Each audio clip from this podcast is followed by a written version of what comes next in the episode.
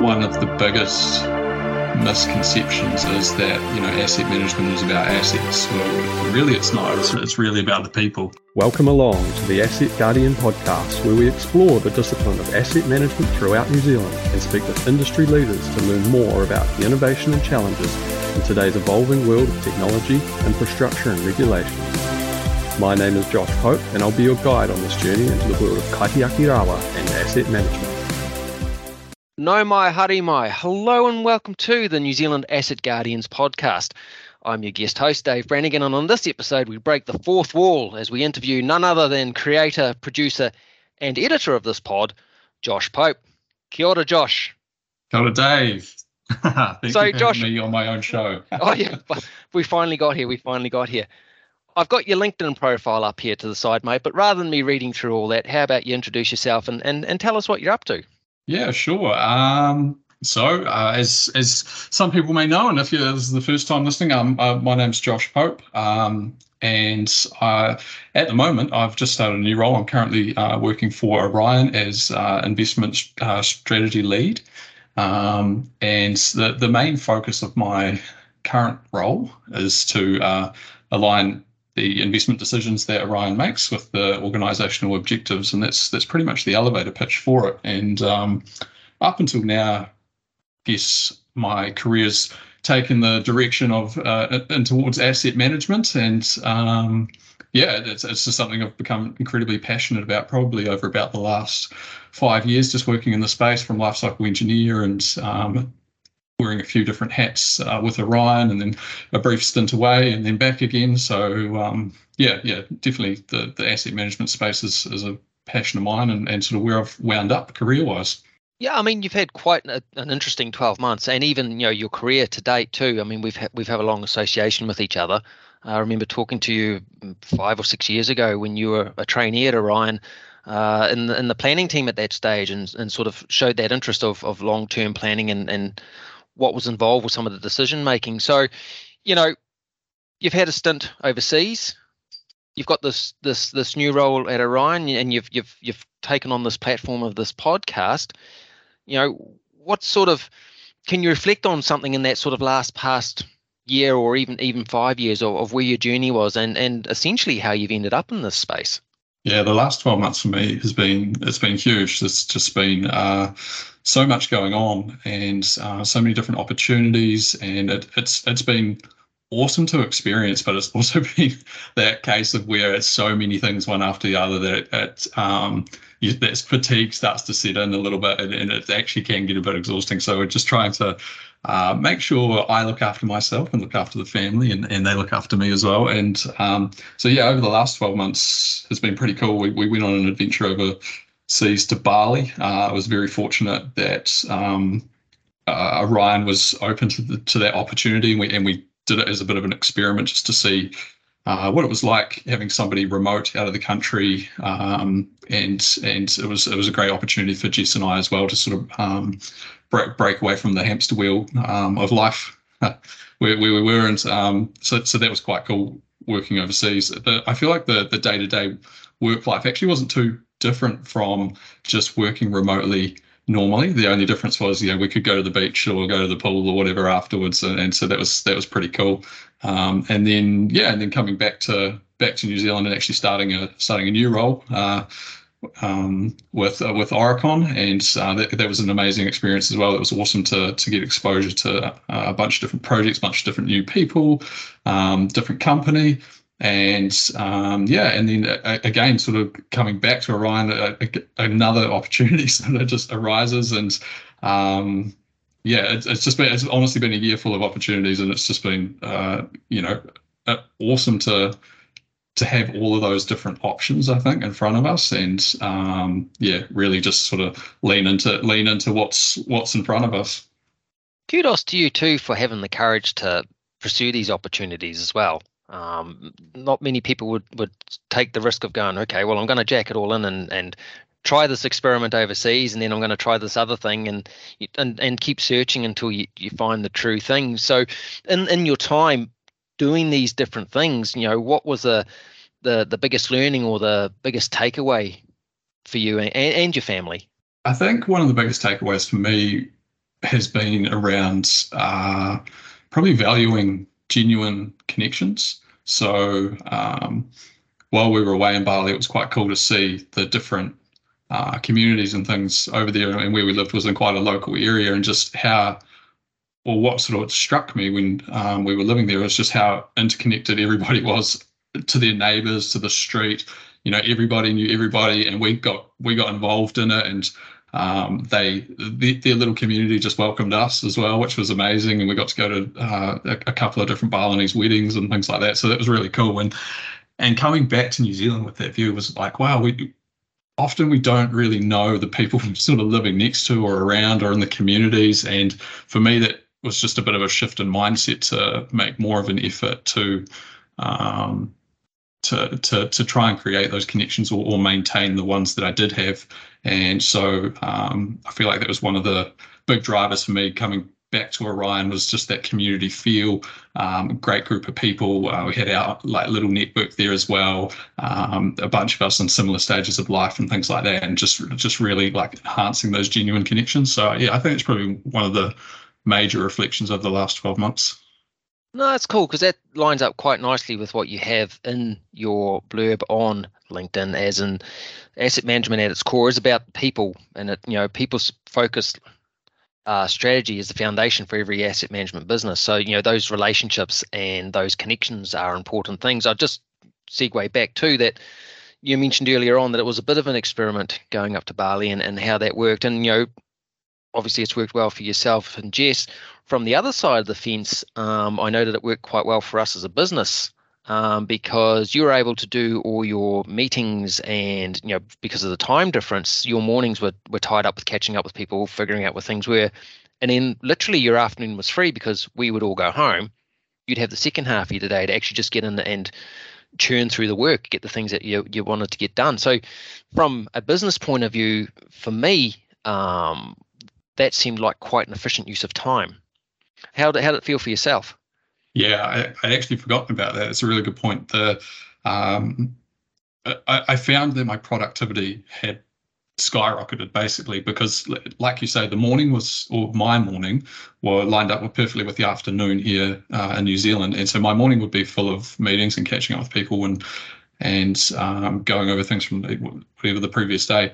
And then my afternoon, like you say, was uninterrupted and it was free. So it was 4 hours a day of just uninterrupted time that I could focus into whatever task it was. And then quite often I would have those tasks completed and then returned back to someone, or have the replies back to people by the next day. And so it was almost like this extended work day as well. So that it actually did work really, really well. And I think we've all had those days where you end up in back-to-back meetings and you sort of end up skipping lunch or going through lunch, and then you've got meetings all afternoon as well, and sometimes you just feel like your productivity is down in the dumps. And it's it was actually quite liberating to have that freedom.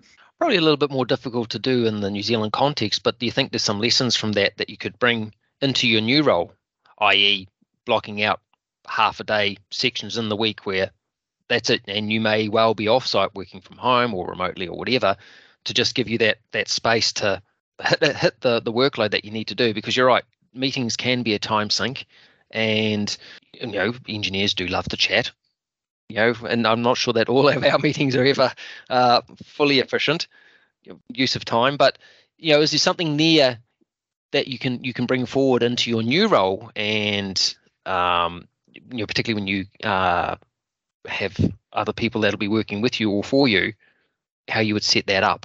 Yeah, I think it's going to be different for everyone. I think that the flexible working, you know, there's people for it, against it. I think when it, you know, obviously with COVID and that, when we all went through that, it was kind of new. I don't know if, I wonder a little bit if the novelty's worn off a bit, because I do notice a lot more people in the office, and I think it's part of that genuine connections thing where perhaps people are missing some sort of element of that social component. And it definitely, for me, while I was working remotely, I'd say we did that for 6 months, and I'd say about months 5 and 6, it started to get, I started to feel a little bit disconnected from the office. Like I had it wasn't as I wasn't up to date with what was sort of happening. I guess you miss a bit of that informal conversation and that sort of water cooler chat and just the conversations going across the office. So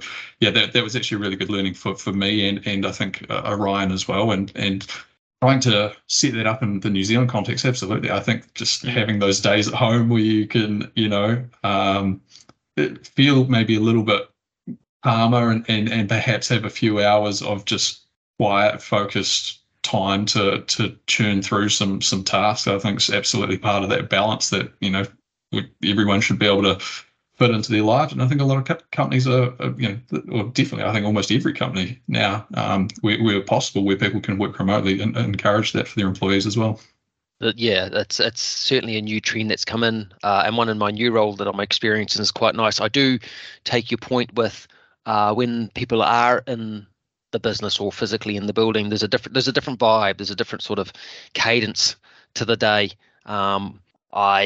And this isn't about me, this interview, but I do struggle at home. I don't mind working from home if I've got something to nut out, but I'm not one that can just sit at home during the day. I personally like that connection with other people as well, and I think a lot of us are wired that way.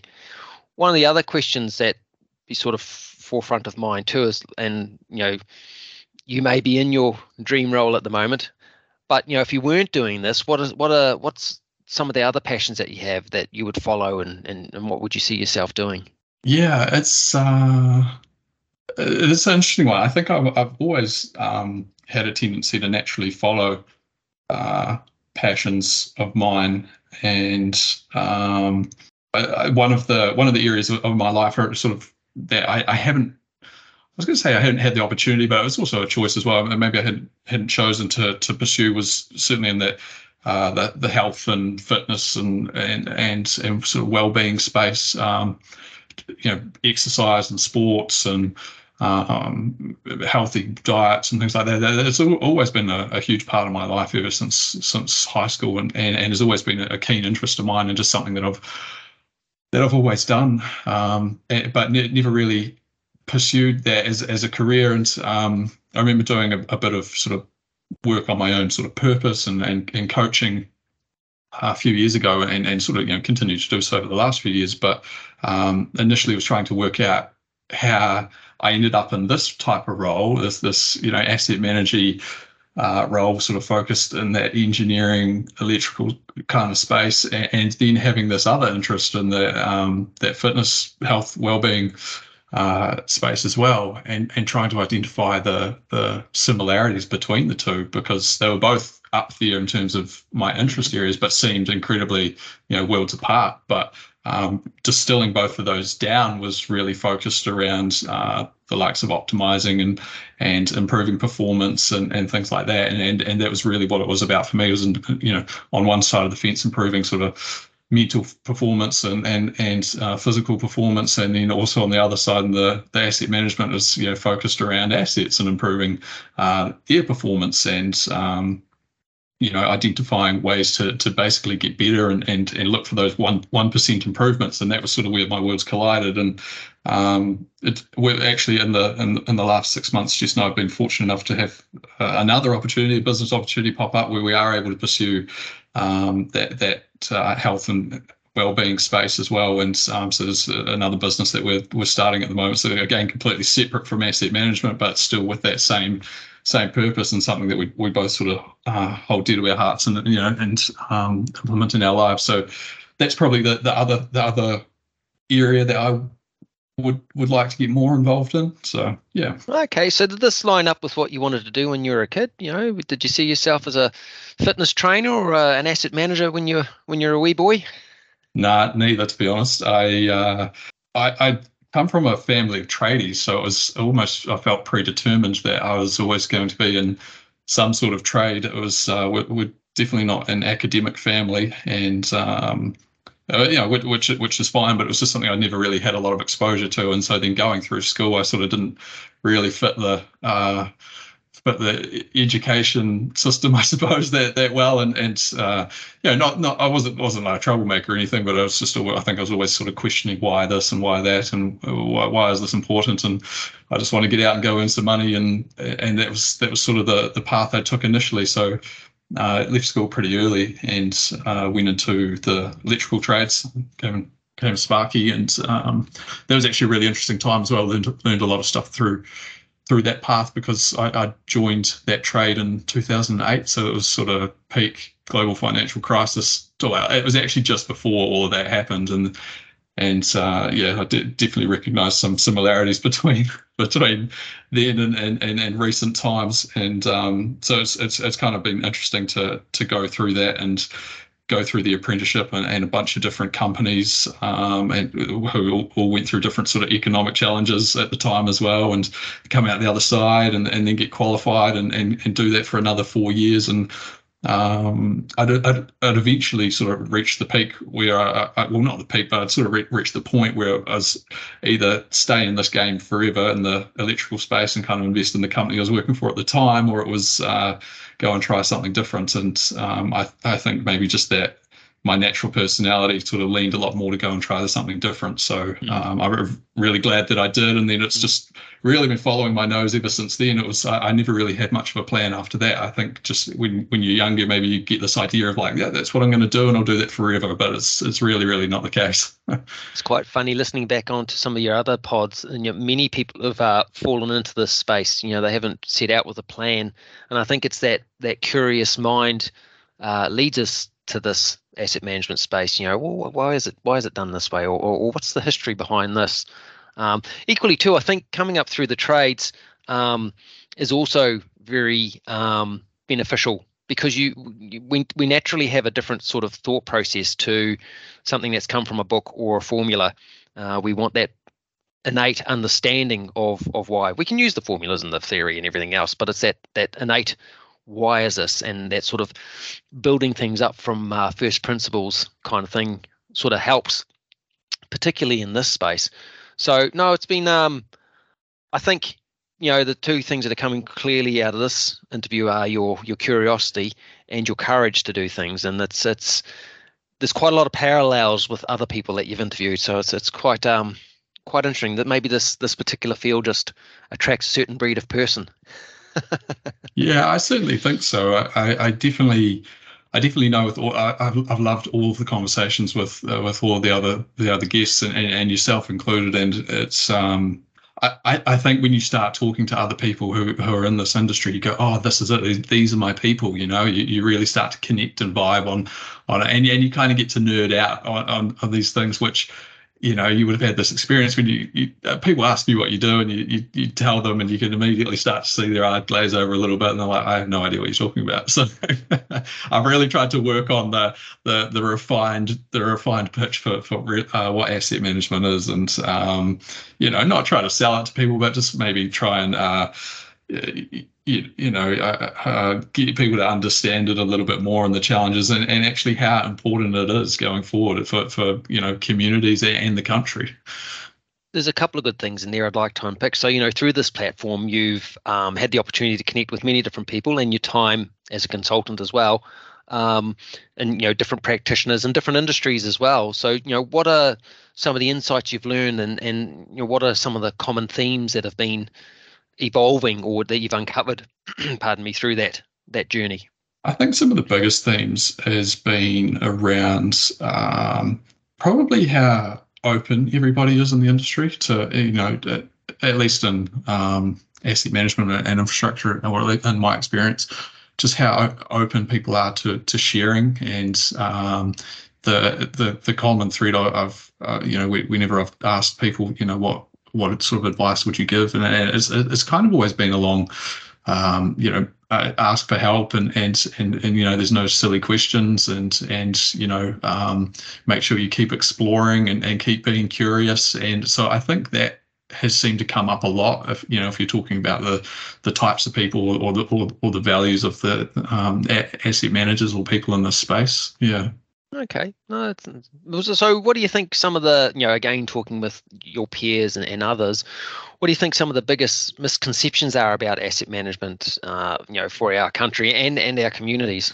Yeah, so I think this one's a real tricky question. It's interesting being on the other side of it. I've never really thought much about how I would answer this question, but You're giving it away, man. There's a bit of a run list here. I'm certainly not following the order of them, but you know, you've broken the fourth wall completely. Oh no, of course. I mean, yeah. The question, I think there's no right or wrong answer to this, and it's very dependent on everybody's worldview, and I can only really comment to it from my perspective, and probably one of the biggest misconceptions is that, you know, asset management is about assets. Well, really it's not. It's really about the people. And I think in a world where, you know, there are so many competing drivers for decision making, I think there's maybe the misconceptions that we can engineer our way out of every single problem that comes our way, and it's really not that simple with all those different competing priorities. And then when we try to measure maybe progress against targets and things like that, it's I think things can get a little bit skewed. We can focus too much on the numbers rather than what the actual intention of managing these assets is, and you know, to realise that this is actually an infinite game. So you know, by putting KPIs and metrics in place, it's good to have these goals, and you certainly need to understand that information, but focusing too hard on them can make it a bit of a finite game. So it's almost like you're trying to achieve something, and then when you get there, what really happens? Because at the end of the day, the decisions that we make and the assets that we're putting in are going to outlive us. You know, if we're putting stuff in now that's going to last 50, 60 years, you know, we'll be well and truly retired, hopefully by that point, and there'll be someone else. So it's trying to, I think, understand that the decisions we're making are not really for tomorrow, they're sort of for the next generation. That's probably one of the biggest misconceptions. I think everybody wants something right now, and they have to chase something right now. And that's, again, has probably been one of the biggest learnings for me over the last 12 months, is really understanding that, this is an infinite game. There is no real point in trying to chase those shorter term goals. It's how do we extend our thinking beyond that and into the next generation? No, I mean, I think the name of your podcast says it all, isn't it? It's Asset Guardians. So, you know, that kaitiaki tanga, you know, guardianship, stewardship for future generations. So we are benefiting from what's come before us, but equally we're building it for the next generation. We aren't building for ourselves now or making decisions now. There'll be a few people out there will say, hey, look, AI is going to take care of this. Now, AI is what it is, but there's variables there, or there's attributes there that'll say make a decision one way or another. But that humanist, and this, we've talked about this in the past offline, is you still need to have that human element of knowing the asset. You can have a whole lot of data that says this thing, but unless you've actually talked to someone that's worked on the thing, whatever the thing is, and whatever it's there to actually service, there's going to be a missing component. And people that are listening to this, if you disagree with me, don't worry, it's just a viewpoint. My viewpoints are my own, they in no way reflect the viewpoints of others. Good to acknowledge that. Yeah. I still think, you know, there's certainly an element, and there's room for that technology and that knowledge, but they still need to have that hands-on, this is what this thing's capable of, or this is the true condition of it, because data in itself will never be perfect. It can be sliced and diced and misinterpreted. And I think, you know, as we move on, the requirements, what we think is important today, well, we've got to make sure that's important for the next generation as well. So we're setting things up appropriately that they'll have the info there and the knowledge base that can be handed on. Because when you've got multi-decade, or sometimes in different industries, century assets, i.e. pipes and whatnot, how do you bring that knowledge through for the next people that they can make the right decision? Because it's only going to get more expensive to do things. It doesn't get cheaper to build. I've gone off on a tangent there. Sorry, mate. Oh, hey, I love it.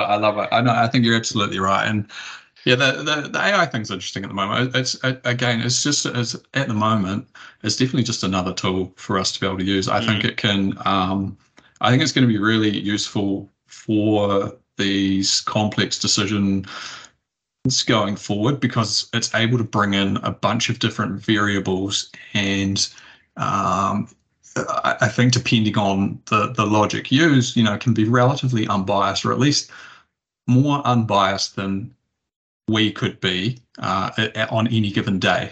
And at the end of the day, you know, there's still going to be a decision that needs to get made, but at least you can look at it from a different perspective. You don't necessarily have to agree with it, but you can look at how all of the inputs come in and how they play out in that scenario and go, okay, well, you know, based on the information that we do have, you know, we can make this decision. And so I think it's going to be really, really useful for all of these, for balancing all of these different complex drivers around decision making for infrastructure. And I know there's huge efforts going on and across all of the sectors at the moment for companies to understand their data and structure their data and identify what's useful and what's not, and really understand the outputs that they're trying to achieve. Because I think if we can do that and you can do it efficiently and effectively, there's that initial ramp up and investment into trying to get that right. But if you have those right processes and controls and things in place and that governance around all of it, over time, thinking in the infinite game, it should start to optimize that decision-making process. So I think for all of those companies who are pursuing that, it will be incredibly valuable going forward. Yeah. So, yeah, good points there. I guess one of the other things that it could possibly be a misconception as well is that data itself is also an asset and it has a life cycle and it needs to be treated and have decent governance. And that might be something that's missing. So we see the data as the magic bullet that's going to make all our decisions for us, but actually it has its own set of needs and wants and maintenance that's needed on it. Have you come across anyone that's sort of quite mature in that space in your recent travels working with other industry components? Yeah, I think, again, I think every industry is quite different, and their needs and wants are quite different as well.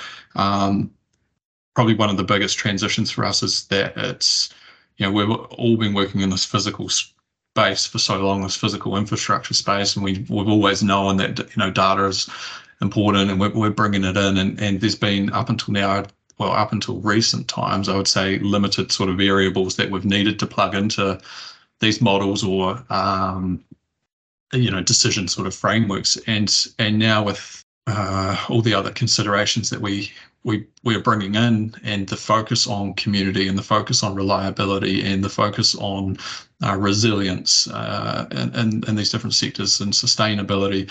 Yeah. There's so many different measures that you could pull in, and they can give you a different answer. So, yeah, I mean, like I say, I think there are a lot of industries at the moment who are working really, really hard to try and identify maybe where there's gaps and where they can improve and what they're actually trying to achieve. And I definitely think it's going to be the best way forward for New Zealand.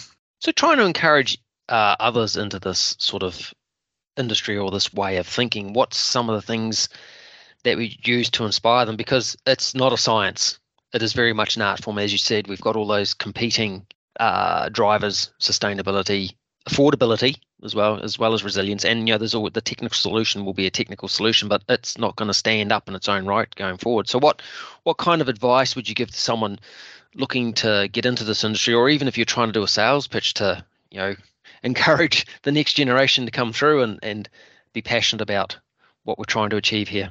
Yeah, I think it's definitely an underrated career. It's one that's not talked about? Is it talked about? Yeah, I'm not sure. I guess it falls under the umbrella of engineering just in general, or infrastructure. It's not really seen as its own discipline. Now, there are other things out there now where you can get credits or, you know, a qualification in asset management, but it's sort of like, how do you actually explain it to someone and then sort of say, hey, this is like a really cool place to come in and have a career? Yeah, I think it's probably just that communications thing. But at the same time, I mean, I can only comment from my worldview, and I think if I had been given the opportunity to do asset management from, say, high school, I'm still not sure that I would have pursued it. You know, it wasn't until that I perhaps maybe understood what I really liked doing. You know, I almost went full circle in terms of, say, I left school and then went out into industry, and then went, I actually have to go back to school and learn a whole bunch of things that, you know, as part of the trades and the, you know, even the engineering program at Orion and things like that. And so I feel like my education journey's taken twice as long as some of my peers, you know, but to me, it's been really, really good. I'm still able to come in and provide value. And I think for those trying to get into this industry is, you know, similar advice to what everybody else has said around just trying to find those people that you do connect with, you know, reach out, ask for help. There was, I've seen this really cool game lately. I don't know if this is, this encourages more people into the industry, but it's called City Skylines. So you essentially get to create an entire, it's a bit like Sim City, but it's like modern day version of that on steroids with amazing graphics and awesome sort of functionality. You know, you can build entire electrical grids and roading systems and water systems and things like that. And you know, that I think almost gamifying it in that sense, where people play those types of things and get really passionate about it, may lead to more people in the industry. I mean, who knows? But there's definitely a skills shortage in this asset management realm, and it's quite evident as the competition for talent increases across all of these sectors. You know, I've heard, I definitely know in the electrical sector we were looking to try and see how we could attract more people to it, but I've heard the exact same conversations happening in roading and in water and in telecommunications. And I was just thinking, wow, we're all competing against each other here for these same types of grads and same types of creative thinkers and people just with those asset management skill sets. So I certainly just encourage more people to explore it. And if it's something you're interested in, there's really good opportunities to take advantage of. So, yeah. Well, that's a good point, because asset management itself is a discipline and the skill sets are transferable to different industries. You know, I know there's subtleties between water and electricity. The two don't get on for one, but there are things there that an asset is an asset. It has attributes, it has a life cycle, and it needs maintenance or it needs replacement at some stage. You know, that is the fundamentals there. And I think, you know, if we were talking to someone, it's like, hey, just because you go down one particular infrastructure discipline doesn't mean you have to stay there. You can actually morph and change and do other things, or you can get far more into the sustainability side of things as well. You know, the front end of asset management, actual procurement and design elements. You know, the best way to be sustainable is to not to need a resource to start off with. So what are some of the other decisions there that you can make without having to build bigger or you know, extend something's life and that kind of stuff? So I think there's a lot wider scope. And again, you've mentioned earlier, it's understanding the fundamentals of spending the right amount of money at the right time and always doing something.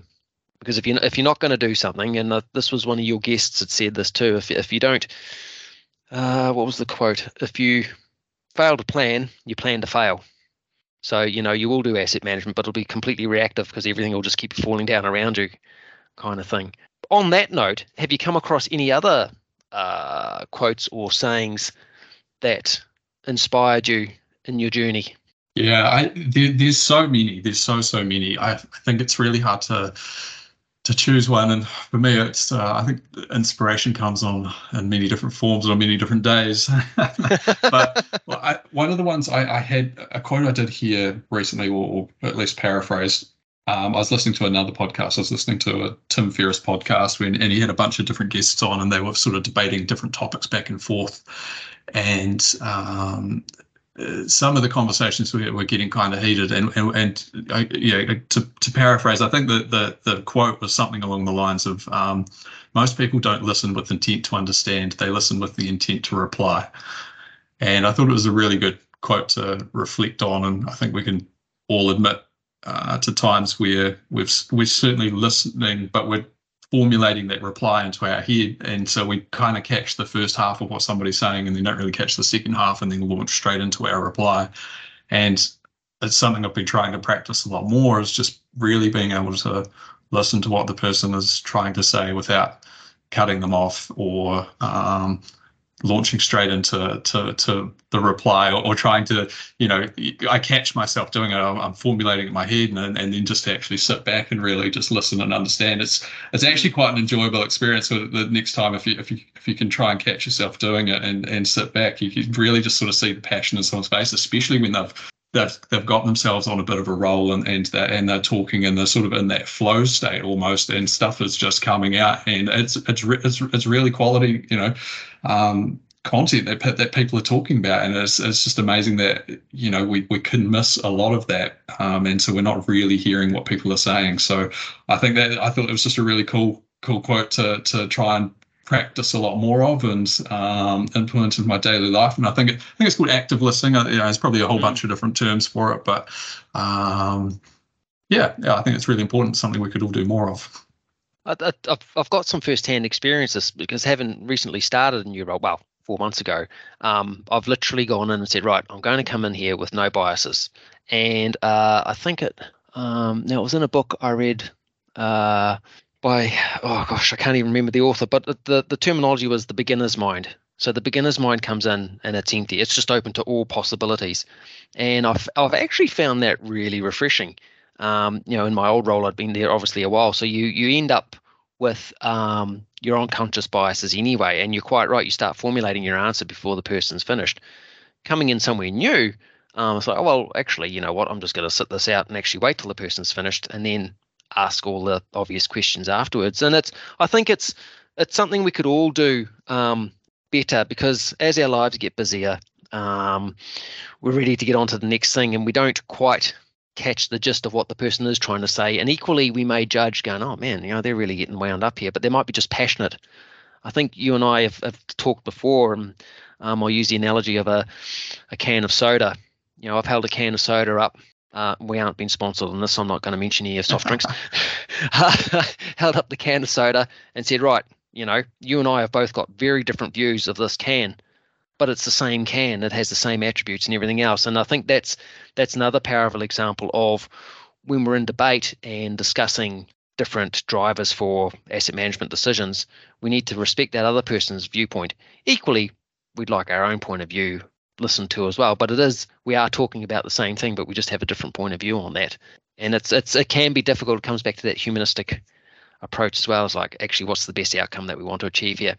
And who are we actually working for is the other big question, I suppose, too. Have you come across that in your journeys with, I suppose with working as the consultant, you had different industries and everything else. Did they know who their end users were, I suppose, or who their benefactors were of the work that they were doing? I think a lot of the owners of infrastructure understand that quite well. They know that. And I keep saying it, that it's that infinite game. They are investing and working for the people at the end of the line using the service, right? I do get the feeling that perhaps, consultancies maybe don't understand that as much, and it's probably almost, it's definitely some people do, that's certainly the case, but I think if you're almost one step removed from it, so it could be difficult to see the people at the end and bring that same kind of language or bring that same kind of thinking into the say design process for whatever it is that you've been engaged for.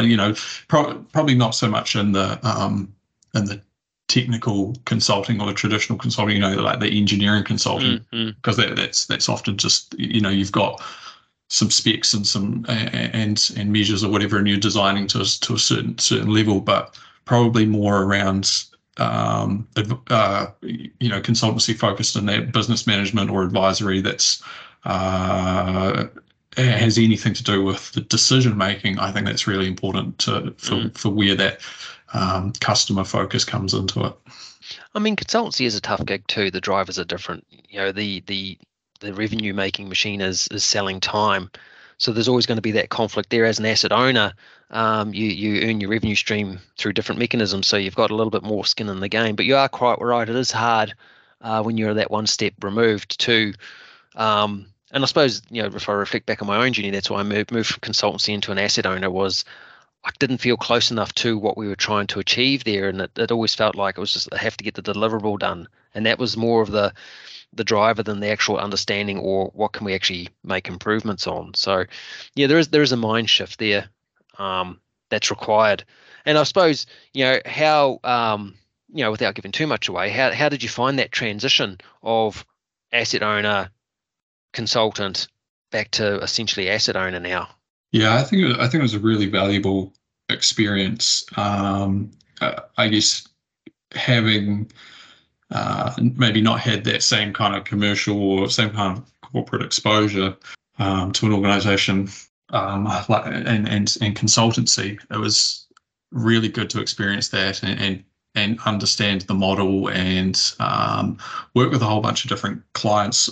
I think one of the most impressive things is how quickly you can turn out a project with the right people on it. So, you know, often the consultancy gig, your engagements can be, 4 to kind of 10 weeks long, but maybe more around that sort of 4 to 6 weeks. And it's just incredible how quickly you can pull together resource. Everybody comes onto a job, everybody puts their 100% into it, and you can turn something out. And that was probably the most impressive thing to me. Was like, wow, I know how long this would actually take, just like on the other side of the fence. And and I think that's just due to managing, you wear a whole bunch of different hats and you're doing a whole bunch of different, multiple things day to day. Whereas if you've got one thing to focus on or to put most of your energy into, you could be across a couple of different projects, but you can put all of your brain power into that, and you've got other people feeding into that as well. It's just amazing. Yeah, like I say, 4 to 6 weeks, you turn out something that I know would have taken us 4 to 6 months. So that's probably the biggest difference. But it was such a great experience to do that for. I think I only did the consultancy for 3-4 months, but when every engagement's that long, you get exposure to so many different projects. So yeah, it was really cool and definitely completely different perspective, but awesome to have that. But I think definitely the community feel, the community vibe, the being closer to those assets and working for an asset owner is just something I'm passionate about and something that just maybe connects a little bit more with me. Yeah. Yeah, I mean that's good that that aligns with your values. And I think, yeah, you're right. I think your experience there was brilliant. You worked with a bunch of great people, and to have with the size of the consultancy you're with too, to be able to pull in those experts to really hit the project hard and get it done on time, that must have been quite thrilling.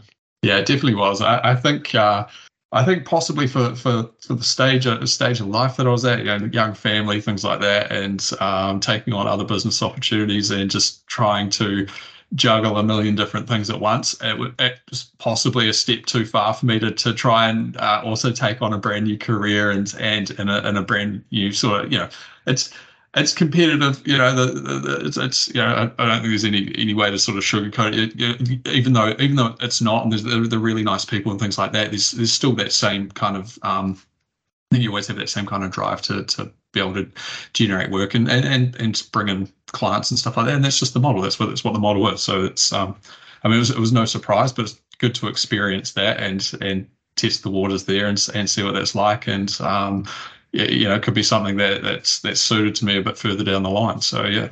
So, and this isn't a loaded question, so, bear that in mind, but who was the sort of most influential person that you've had in your career to date?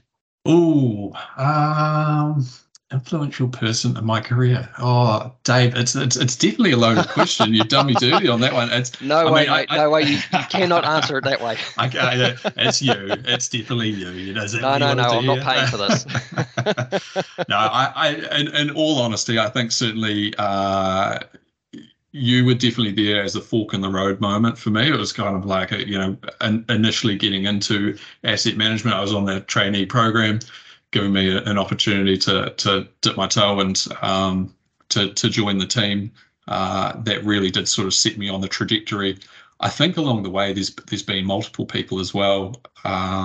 Just I would say in the personal professional coaching space that have been able to help me maybe really dial in on the specific things that are important to me and sort of what makes me tick. So John O'Brien was definitely one of them, former CEO of Kinetics and Orion, and Mark Pringle as well. So they're also the both, professional coaches now, and I think they was in your corner. Is that? I think it's in your corner. Yeah, they haven't sponsored this pod, by the way. So they haven't sponsored this. Unsponsored plug. You're welcome. So yeah, no, they were definitely amazing in the early stages when I was trying to find out what it was that I really wanted to do. And it's a funny thing. I actually heard this really cool exercise that somebody does, and again, this was on Tim Ferriss' podcast, and I can't remember the guest they had on. It might have been a guy called Seth Godin, who's like a marketing guru, and they were talking about important people in their careers and in their lives and their mentors. And I think it's really important to sit, now that I've had that experience with people who are mentors and who can help coach you through it. It's an incredibly valuable thing to have. And they were listing off people who were their mentors, but they'd never met them before. They'd never talked to these people before. And the thing was that they knew these people so well that they would have like an imaginary conversation back and forth with these people, and then they would come up with a solution themselves. And I think that's actually a really important exercise to go through, because often these people who are your mentors or who are people that you maybe look up to, that they're these really busy, high-performing people normally. And, you know, I know that these types of people would never consider it like wasting their time or going to them with these things. But if you're able to do that exercise beforehand and then figure out the solution yourself with having never actually talked to them or gone to them for any advice, I think it's actually incredibly useful. Or if you do it and then you come to a fork in the road thing, perhaps that's when you can talk to them and you say, hey, you know what, I actually had this imaginary conversation with you and I thought this is what, you know, and you're already leaps and bounds ahead in that time, because you might only get an hour with them, you might only get half an hour with a coffee, and you know that they're not going to sit there all day with you. It's not their job to solve your problems, but they can help direct you. And if you can really go in with the crux of what the actual problem is, I think that's incredibly valuable. Well, part of the skill set there too is them asking the right questions, because more often than not, as individuals, we have the answer ourselves, be it what resonates with us, or you know, if it's a technical thing, you'll have a couple of ideas. So the true great coaches know the formula or the skill set to actually just ask you those open questions. Say, hey, okay, well, what about this? What about that? And eventually, you have your eureka moment. Simon Sinek's another good one to listen to for that kind of insight. He does some very good podcasts and YouTube clips.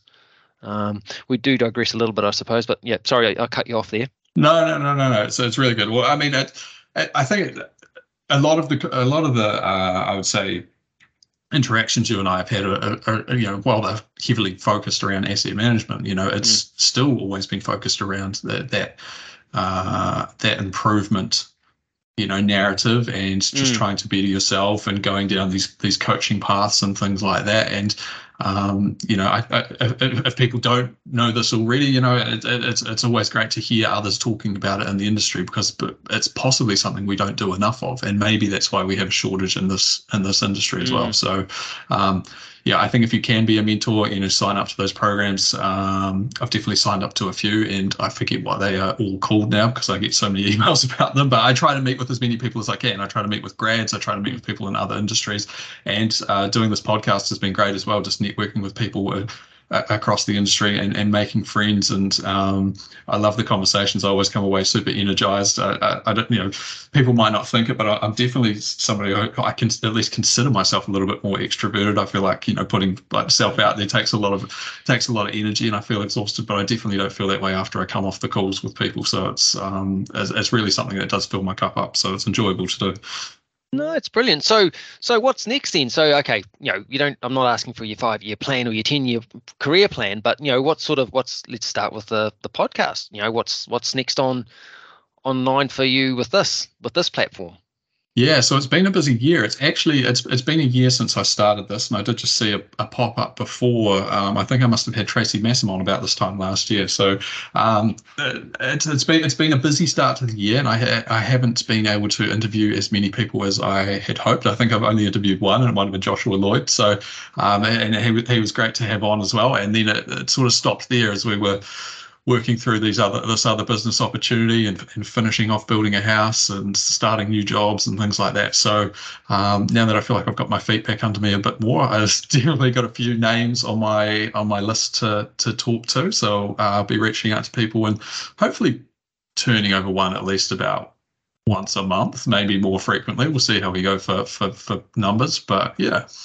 So on that respect then, would you be happy for people to reach out to you via LinkedIn if they were sort of interested in this sort of topic or being a guest or being interviewed? Absolutely. Yeah. Just if you find me on LinkedIn, Josh Pope, and then just reach out. Otherwise, I'll reach out to you. So. Well, look, Josh, I think this has been an epic opportunity for everyone to lift the curtain a little bit and see the man behind the machine. I've got the dog sitting here beside me wanting to go outside, so I'll probably have to wrap this up. But it's been an absolute pleasure. Thanks for giving me the opportunity to have the yarn with you. I think it's been brilliant. It's always nice to touch base. And I think your journey over the last 5 years has been nothing short of epic. Certainly your growth over the last 12 months has been brilliant as well. And I think this platform that you've got here, this podcast, is quite good because if it can bring the community together, can help us actually support each other and mentor people. Doesn't always have to be someone younger. It can be someone that's new to the industry or someone that just wants a different point of view. I think this could be a really, really powerful place for people to do that. So on that, I'd just like to thank everyone for joining us on the New Zealand Asset Guardian podcast. We hope you enjoyed the content and we'll tune in next time. Bear in mind, if you'd like to be part of it, please forward your details or reach out via LinkedIn. Nō hau, ora mai. Take care, everyone.